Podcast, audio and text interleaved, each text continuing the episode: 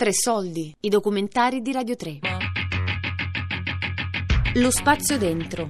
Religioni e convivenze nelle carceri italiane. Di Marzia Coronati. Non mi ha mai chiamato il prete, di solito lo chiamavo io. L'ho visto un pomeriggio a Padro Moreno, dice, "Mo, che è successo? Dice, Difatti mio padre era venuto a mancare. Marco è un detenuto del carcere di Rebibbia. Condannato all'ergastolo, è in carcere da 29 anni, più della metà della sua vita. Non è l'unico delle persone che ho conosciuto in questi mesi di ricerca ad avere ricevuto in cella la notizia del decesso di un parente molto stretto. E non è l'unico a cui la cosa è stata comunicata dal cappellano dell'istituto. Nel suo caso il prete, padre Moreno, lo ha anche sostenuto affinché potesse assistere al funerale del padre. Alle 4 di notte siamo partiti, mi hanno portato al funerale, mi hanno fatto fare tutto casa, funerale pure al cimitero. Ma sarebbe accaduta la stessa cosa se Marco e la sua famiglia non fossero stati di fede cattolica? Chi si sarebbe fatto carico di tutto? Ad oggi, nonostante lo Stato italiano abbia stipulato un'intesa con una decina di religioni, ancora i contorni legali e di diritto di questa faccenda non sono chiari. Gli imam, per esempio, se vogliono entrare in carcere devono avvalersi dell'articolo 17, che in sostanza regola l'ingresso dei mediatori culturali e dei volontari, e augurarsi che il permesso venga accettato, oppure sperare nella disponibilità del direttore di turno. Noi abbiamo accordi anche con altre chiese, il concordato è storico, però ci sono Centra- accordi. come, come amministrazione centrale Come amministrazione centrale. ogni carcere fa le sue No, no, no, funziona? come amministrazione centrale. Sì, sì, Questa sì. è Silvana Sergi, la direttrice di Regina Celi. Intervistata dalla redazione della rivista Confronti il giorno in cui abbiamo visitato la casa circondariale di Roma. Ma anche se non ci sono accordi, almeno questa è una materia che non ha bisogno di accordi, ha bisogno soltanto di, eh, di- di iniziare un dialogo e di implementarlo, perché almeno questa materia non ha bisogno di regole scritte. In un mondo in cui le regole debordano, eh, questa ha bisogno solo di, di- Di- pochissime, di pochissime regole, di pochissimi accordi, ecco, quelle che servono per entrare in carcere e basta, poi per il resto... c'è quasi più buon senso dice lei Eh sì, da, da sì. applicare Sì, su questa materia non si bleffa, su, su questa Mm. si, può, si può lavorare con le regole proprie del- della religione, quindi ci bastano i dieci comandamenti che penso che valgono per tutti. Se uno li sa leggere dovrebbero valere per tutti. Sergi, la cui amministrazione peraltro si contraddistingue per un'ampia apertura e disponibilità nei confronti del fenomeno multireligioso, parla di buon senso e di dieci comandamenti. Ma gli esperti del carcere, sociologi e difensori dei diritti, hanno tutt'altro punto di vista. Dobbiamo considerare che il detenuto è in una condizione di subordinazione, di restrizione, ovviamente, all'interno del, del carcere. La cultura dello Stato liberale ci ha insegnato che, eh, che i diritti non si affidano al, al buonsenso, non si affidano al rispetto di principi religiosi, i, i diritti si, si disciplinano tassativamente. Aspettarsi che eh, la domanda di assistenza religiosa ehm, sia eh, appunto proveniente unicamente dalle richieste dei detenuti, anche in considerazione di una considerazione di subordinazione di questo, eh, di questo tipo, è piuttosto ingenuo. L'Italia è un paese che non ha il reato di tortura nel, nel proprio codice penale e, mh, come dire, non mi pare che la materia, il buonsenso abbia sopperito nel- in materia.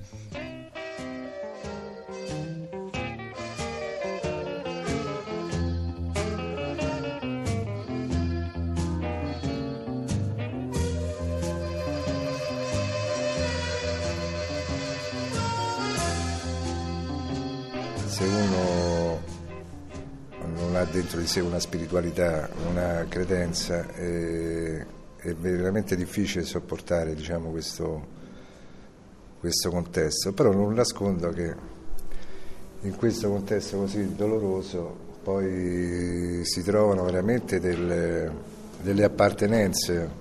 Fu- fuori diciamo, si è perso Dio con eh, le rate, con, eh, con le cose, qua dentro c'è un po' un ritorno dei valori delle- a persone magari come me, io parlo per me che non ce l'ho mai avuti fuori, quindi il detenuto potrebbe essere una, una- una miniera d'oro di informazioni, di, di- di lavori, di- però purtroppo fuori ancora siamo a questa mentalità che il detenuto deve stare qua in carcere per pagare, spiare la pena e non la rieducazione che è la cosa più importante. Quando cercavo le parole giuste tra le interviste che ho realizzato ad esperti e studiosi che spiegassero perché il diritto alla libertà di culto nelle carceri sia così importante, quelle che avete appena ascoltato mi sono sembrate le più significative. Appartengono a un detenuto romano di Regina Celi, un uomo dalla pelle ruvida e dagli occhi stanchi. Parlava, ricordo, con un sorriso che pareva sincero e rassegnato allo stesso tempo. C'è chi però queste appartenenze di cui lui ha parlato fa fatica a trovarle, anche per la gestione di un sistema affidata più al buonsenso che al diritto.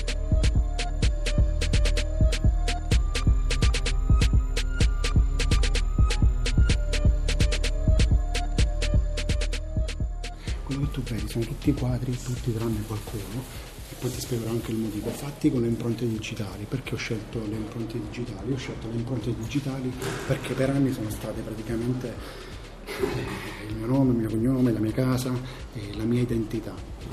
Sono alla Biblioteca Marconi di Roma. Davanti a me ci sono i quadri di Pietro Lofaro, artista e pittore che dipinge ritratti e paesaggi con una tecnica speciale basata sull'utilizzo delle impronte digitali al posto del pennello. Accanto a me c'è l'artista stesso a spiegarmi il senso e la genesi delle sue opere. Tu puoi soffermarti su un punto, quindi su un'impronta digitale o su tutta la totalità. Pietro mi racconta di essere stato influenzato dal pensiero di Jacques Lacan. Del resto, è fresco di una laurea in filosofia, conseguita tra le mura del carcere di Rebibbia, dove ha da poco scontato una pena di 5 anni nella sezione di alta sicurezza. Quando era in carcere ha smosso mari e monti pur di poter continuare a dipingere.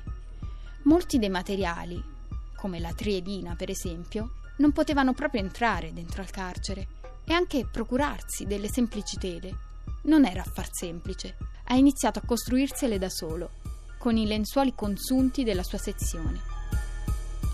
Anche lui ha perso sua madre mentre scontava la sua pena e anche lui, nonostante si dichiari apertamente ateo, ha ricevuto la notizia dal cappellano. mi è stato molto vicino anche dopo la morte di mia madre perché comunque quando ci incontravamo lui mi chiedeva come stavo e- ed è stato come dire, abbastanza gradevole sentirsi qualcuno comunque vicino benché poi fosse una persona che come dire, identificabile in un cappellano in quel momento non era il cappellano era sì il cappellano però era insomma una persona che teneva un po' a dire, alla tua salute spirituale nel suo caso, ma sicuramente anche alla- dal punto di vista umano alla tua salute mentale. E poi, ripeto, il rapporto che c'era con lui era abbastanza umano, cioè era una persona con cui potevi realmente parlare anche di altre cose, cioè che non erano poi per forza la religione, cioè potevi confrontarti sul calcio, so, su- ma persino sulle donne volendo, ben- benché lui insomma fosse limitato nel commento, no? Eh, mi sembra ovvio anche visto il lavoro che fa, E- però no, questo no, anzi mi ha dimostrato eh, vicinanza e questo è importante, è importante perché tu lì comunque sei, come dire, circo- non solo circoscritto perifericamente, cioè da- da- da- dalle, mura, cioè tu sei, dire, limitato in tutto e per tutto nella libertà, quindi non hai contatto neanche con la tua famiglia se, se stai male, cioè sì è vero che può esserci uno psicologo, però lui può esserci in qualsiasi momento, cioè può, può stare lì se hai bisogno effettivamente, che ne so, di, di- di- di sentire qualcuno, puoi sentire anche lui, questo sì. Nel caso della morte di tua madre, che possibilità ti è stata data di stare vicino alla tua famiglia? Allora, le possibilità, oddio, è tragico questo punto perché la legge non prevede molte possibilità, non eh, se sei un detenuto di alta sicurezza. Comunque ehm, partiamo dal presupposto che se sei un detenuto di alta sicurezza hai determinate limitazioni ed è veramente grave questa cosa qui dal mio punto di vista. Le possibilità che ho avuto io, ehm, praticamente rispetto alle due mensili da 10 minuti che facevo io ordinariamente, è stata la prima telefonata e unica telefonata, sempre da 10 minuti come le altre, che mi tocca per legge per un evento del genere.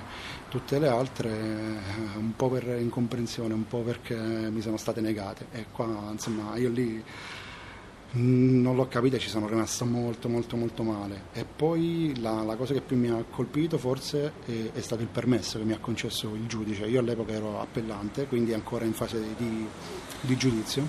Il giudice mi concesse di andare in, in Calabria cioè insomma non non qui dietro, benché io stessi qui a Roma, nella capitale, mi concessi di andare in Calabria, sempre con la scorta, per un'ora a casa mia, non uh, al cimitero, anche perché mi era stato dato anche, premetto pure che mi era stato anche, dato anche il permesso di andare al cimitero, però mi era arrivato molto in ritardo, quindi non avrei visto nulla, e, um, lo rifiutai, è una cosa penso a livello legale molto grave il fatto che tu possa rifiutare un permesso del genere. E il giudice capì la situazione e mi ridiede il permesso 24 ore dopo per andare un'ora, lo so che sembra poco, ma provate a immaginare la situazione, provate a immaginare che tipo di persona stanno giudicando, a chi stanno dando quel permesso. Me lo diede per un'ora e mi stupì molto, mentre quel carcere insomma cercava dei palliativi, cioè, so, faccio un esempio, il primo psicologo eh, mandato dal carcere lo vidi dopo quasi cinque mesi.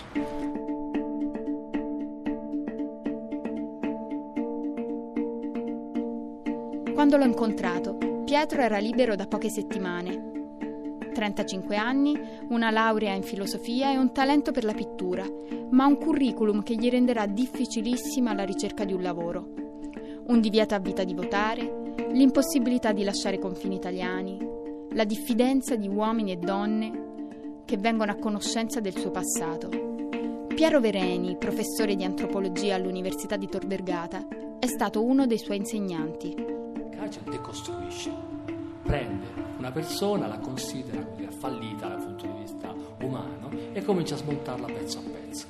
Ne smonta tutti i collegamenti, lo, la, la, di fatto la, la, disumanizza, riducendola alla nuda vita, riducendola a nulla. Okay? A quel punto sono gli stessi detenuti a dire ok, forse avevo bisogno pure di questo trattamento, mi dovevate smontare e mi sta bene, però datemi gli strumenti per La questione del dopo fine pena, di quel salto nel vuoto quando ti si chiudono i cancelli del carcere alle spalle, da sempre è un tema che preoccupa e spaventa i detenuti e chi li circonda. Adriano Sofri, in alcuni appunti buttati giù durante la sua detenzione, raccontava che c'era una barzelletta a riguardo che lo terrorizzava. Tutti conoscono, scriveva nel 1988, tutti conoscono la barzelletta del carcerato che ammaestra per anni nella sua cella due pulci saltatrici e affida a quel numero il proprio futuro. Il portone della galera si chiude finalmente alle sue spalle. Lui respira a fondo e attraversa la strada fino al caffè di fronte. Lì si siede e ordina un bicchiere. Aspettando, decide di fare del cameriere il primo spettatore della sua meraviglia. Tira fuori di tasca la scatolina con le pulci, le posa sul tavolo e riprova con loro. Hopla, Mary, Juliette, hopla! Arriva il cameriere col vassoio e l'ex galeotto indica: Vedi queste due pulci? Oh, scusi, dice il cameriere e d'un colpo di tovagliolo schiaccia le pulci. Tutte le barzellette mi rendono ansioso, ma questa mi getta nel terrore.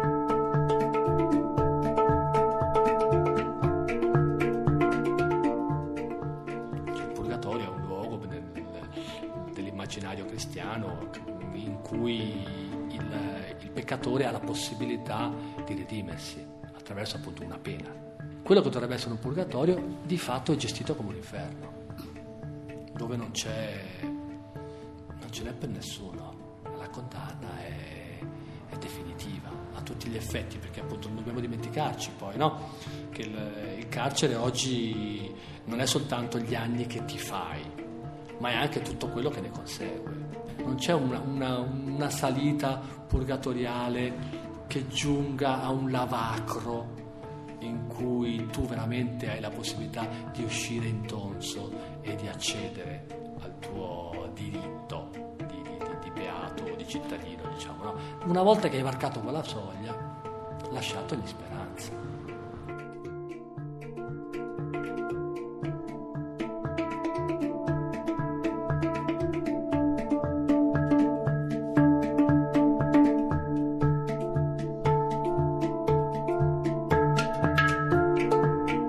Spazio dentro. Religioni e convivenze nelle carceri italiane.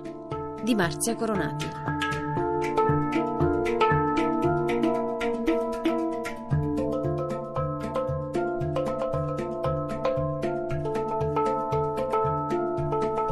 Tutte le puntate sul sito di Radio 3 o sulla nuova app RaiPlay Radio.